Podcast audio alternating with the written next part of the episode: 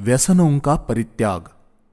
एक आदर्श राजा को समस्त व्यसनों का परित्याग कर देना चाहिए और उनके ऊपर आसक्ति नहीं रखनी चाहिए और उनसे उदासीन रहना चाहिए और सबके साथ द्वेषपूर्वक व्यवहार नहीं करना चाहिए क्योंकि लोकस्य व्यसनी नित्यम परिभूतो भवत्युत।